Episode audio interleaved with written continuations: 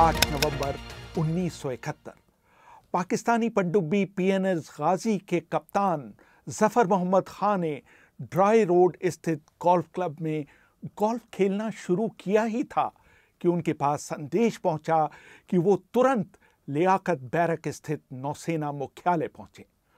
वहाँ naval welfare और operations plans के निदेशक कैप्टन भोम्बल ने उन्हें सूचित किया कि नौसेना प्रमुख ने उन्हें भारतीय नौसेना के विमान वाहक आईएनएस विक्रांत को तबाह करने की ज़िम्मेदारी दी है।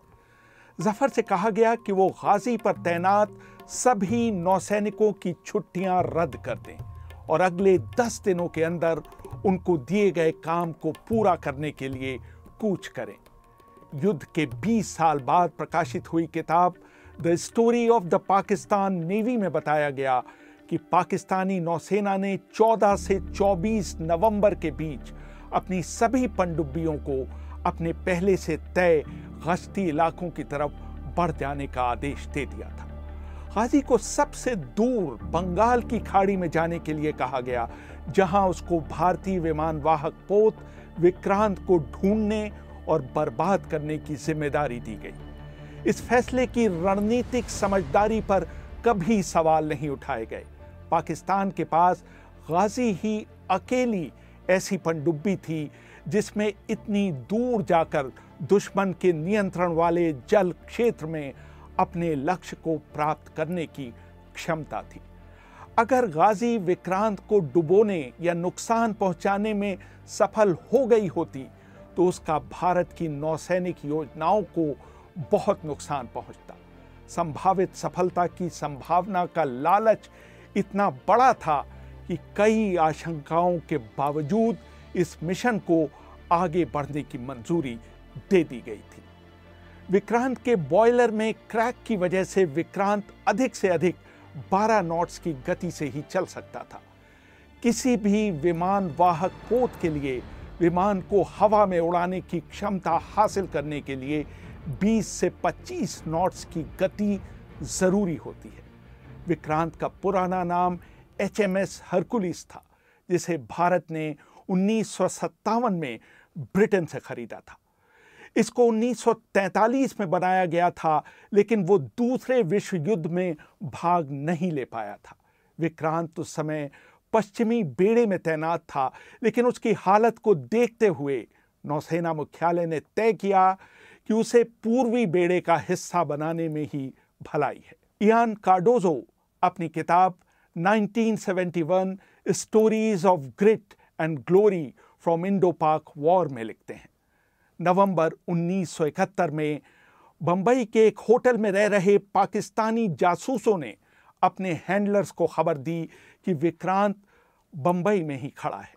लेकिन 13 नवंबर को उन्हें विक्रांत कहीं नहीं दिखाई दिया। विक्रांत अचानक गायब हो गया। इस बीच पाकिस्तान के साथ सहानुभूति रखने वाले एक पश्चिमी देश के सहायक नेवल अटैशे ने पश्चिमी कमान के flag officer commanding in chief के एडीसी से ये पूछने की कोशिश की कि विक्रांत इस समय कहाँ है। भारतीय नेवल इंटेलिजेंस को तुरंत इसकी सूचना दे दी गई। बाद में पाकिस्तानी जासूसों को हवा लग गई कि विक्रांत चेन्नई पहुँच चुका है।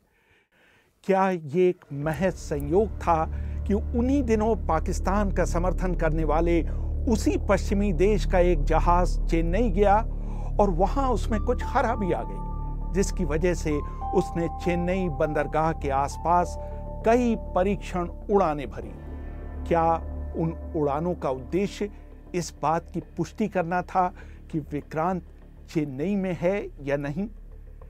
8 नवंबर 1971 को खुफिया तरीके से वायरलेस संदेश सुनने वाले मेजर दत्त अपने रकाल आर ए पचास रेडियो रिसीवर के नॉब्स घुमाकर कराची और ढाका के बीच जाने वाले संदेशों को सुनने की कोशिश कर रहे थे। धर्म को एनडीए के ज़माने से ही उनके साथी 3D के नाम से पुकारते थे, क्योंकि आधिकारिक रिकॉर्डों में उनका नाम धर्मदेव दत्त दर्ज था। उनका टेप रिकॉर्डर आईबीएम के मेन फ्रेम कंप्यूटर से लिंक था। अचानक 10 नवंबर को वो पाकिस्तानी नौसेना का कोड तोड़ने में सफल हो गए और सारी पहेली एक क्षण में हल हो गई। गाजी पनडुब्बी 14 नवंबर 1971 को कराची से अपने मिशन के लिए निकली। गाजी पहले श्रीलंका गई, जहाँ त्रिनकोमाली में 18 नवंबर को उसने ईंधन भरवाया। पाकिस्तान भी भारतीय संदेशों को मॉनिटर कर रहा था। उसने कमांडर ज़फ़र खां को सूचित किया कि विक्रांत अब विशाखापत्तनम पहुँच चुका है। जब 3D को इसके बारे में पता चला तो वो बहुत परेशान हो गए। यान कार्डोजो लिखते हैं, उन्होंने सोचा कि अगर पाकिस्तानी नौसेना ने अपने संदेशों के ज़रिए अपने इरादे जग ज़ाहिर कर बेवकूफ़ी की है तो भारतीय नौसेना भी उनके पीछे नहीं रही है। उन्होंने सेना सिग्नल इंटेलिजेंस को अपने विचारों से अवगत कराते हुए कहा कि विक्रांत की लोकेशन पाकिस्तानियों को पता चल चुकी है। इससे बचने के लिए भारत को एहतियाती कदम उठाने होंगे। गाजी ने 23 नवंबर 1971 को ट्रिंकोमाली से विशाखापत्तनम की तरफ़ बढ़ना शुरू किया। 25 नवंबर को उसने चेन्नई को पार किया और 1 दिसंबर की रात ग्यारह बजकर पैंतालीस मिनट पर विशाखापत्तनम बंदरगाह के नेविगेशनल चैनल में दाखिल हो गए। मेजर जनरल फजल मुकीम खां अपनी किताब पाकिस्तान क्राइसिस इन लीडरशिप में लिखते हैं। उनके साथ दिक्कत ये थी कि नेविगेशनल चैनल की गहराई कम होने की वजह से गाजी बंदरगाह से दो दशमलव एक नॉटिकल माइल तक ही जा सकती थी। इससे आगे नहीं। कमांडर ज़फ़र ने तय किया कि वो जहाँ हैं, वहीं रहेंगे और विक्रांत के बाहर आने का इंतज़ार करेंगे। इस बीच गाजी के मेडिकल ऑफिसर ने चिंता प्रकट की कि गाजी से निकल रही फ्यूम से न सिर्फ़ गाजी पर सवार नौसैनिकों के स्वास्थ्य के बारे में चिंता बढ़ा दी है, बल्कि पनडुब्बी की सुरक्षा के लिए भी खतरा बढ़ गया है। उसने सलाह दी कि गाजी रात में सतह पर आकर ताज़ी हवा ले और इसी दौरान बैटरियों को भी बदल दिया जाए। कमांडर खां को भी अंदाज़ा हो गया कि अगर पनडुब्बी का हाइड्रोजन स्तर पहले से तय सुरक्षा मानकों से ऊपर हो गया तो गाजी के खुद को नष्ट कर देने का खतरा बढ़ जाएगा। लेकिन ज़फ़र ये भी जानते थे कि अगर गाजी को सूरज की रोशनी में मरम्मत के लिए ऊपर लाया गया तो उन्हें तुरंत देख लिया जाएगा। गाजी एक बड़ी पनडुब्बी थी और दूर से ही देखी जा सकती थी। शाम पाँच बजे पनडुब्बी के एग्जीक्यूटिव ऑफिसर और मेडिकल ऑफिसर दोनों ने कैप्टन ज़फ़र को सूचित किया कि पनडुब्बी के अंदर की वायु बुरी तरह से प्रदूषित हो गई है, जिसकी वजह से एक नाविक बेहोश भी हो गया है। उन्होंने सलाह दी कि रात तक इंतज़ार करने का समय नहीं है, गाजी को उसी समय ऊपर सतह पर चले जाना चाहिए। कैप्टन ज़फ़र ने आदेश दिया कि गाजी को पेरिस्कोप के स्तर तक ले जाकर पहले बाहर का जायजा लिया जाए।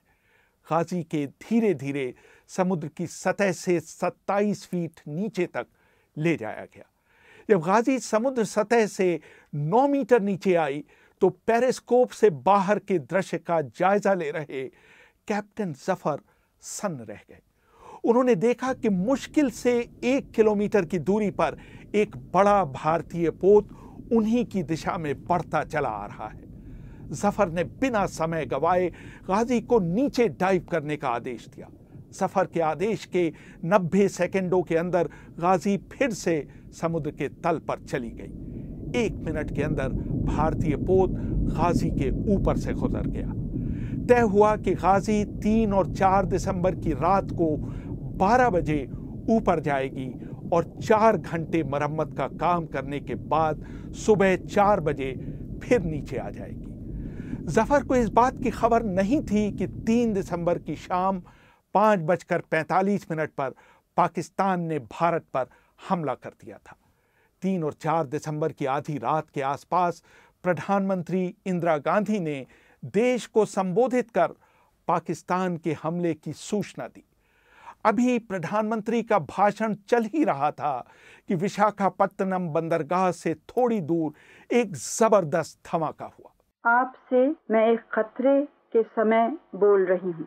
कुछ ही घंटे पहले, करीब साढ़े पाँच बजे शाम के तीसरे दिसंबर को, पाकिस्तान ने हमारे ऊपर एक हमला किया। मुझे संदेह नहीं है कि सारे भारत की जनता, सब राजनीतिक दल और सब नागरिक इस समय एक हैं। सबका संकल्प है कि इस हमले का निर्णयात्मक ढंग से समाप्त कर दिया जाए।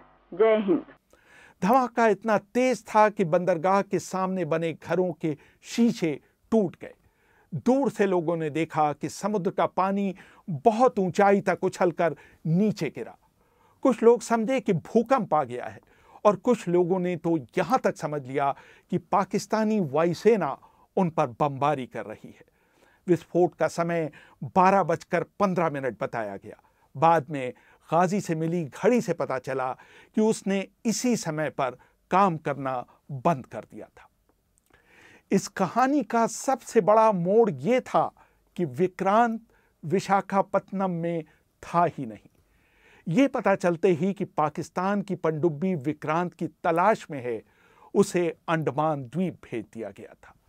उसकी जगह पर एक पुराने विध्वंसक आईएनएस राजपूत को लगाकर पाकिस्तानियों को यह आभास दिया गया कि विक्रांत विशाखापत्तनम में खड़ा है। 1971 में पूर्वी कमान के प्रमुख वाइस एडमिरल एन कृष्णन ने अपनी आत्मकथा अ सेलर्स स्टोरी में लिखा है। राजपूत को विशाखापत्तनम से 160 किलोमीटर दूर ले जाया गया। उससे कहा गया कि वो विक्रांत के कॉल साइन का इस्तेमाल करे और उसी रेडियो फ्रीक्वेंसीज पर खूब सारी रसद की मांग करे, जो कि विक्रांत जैसे विशालकाय जहाज़ के लिए ज़रूरी होती है।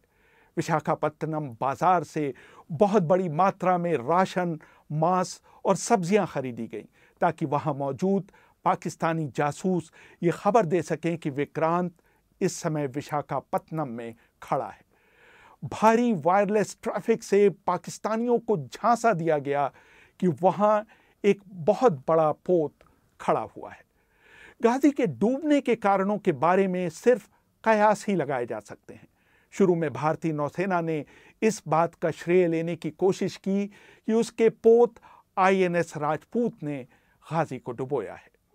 एक आशंका ये प्रकट की गई कि गाजी अपनी ही बनाई सुरंग पर गुजर गई।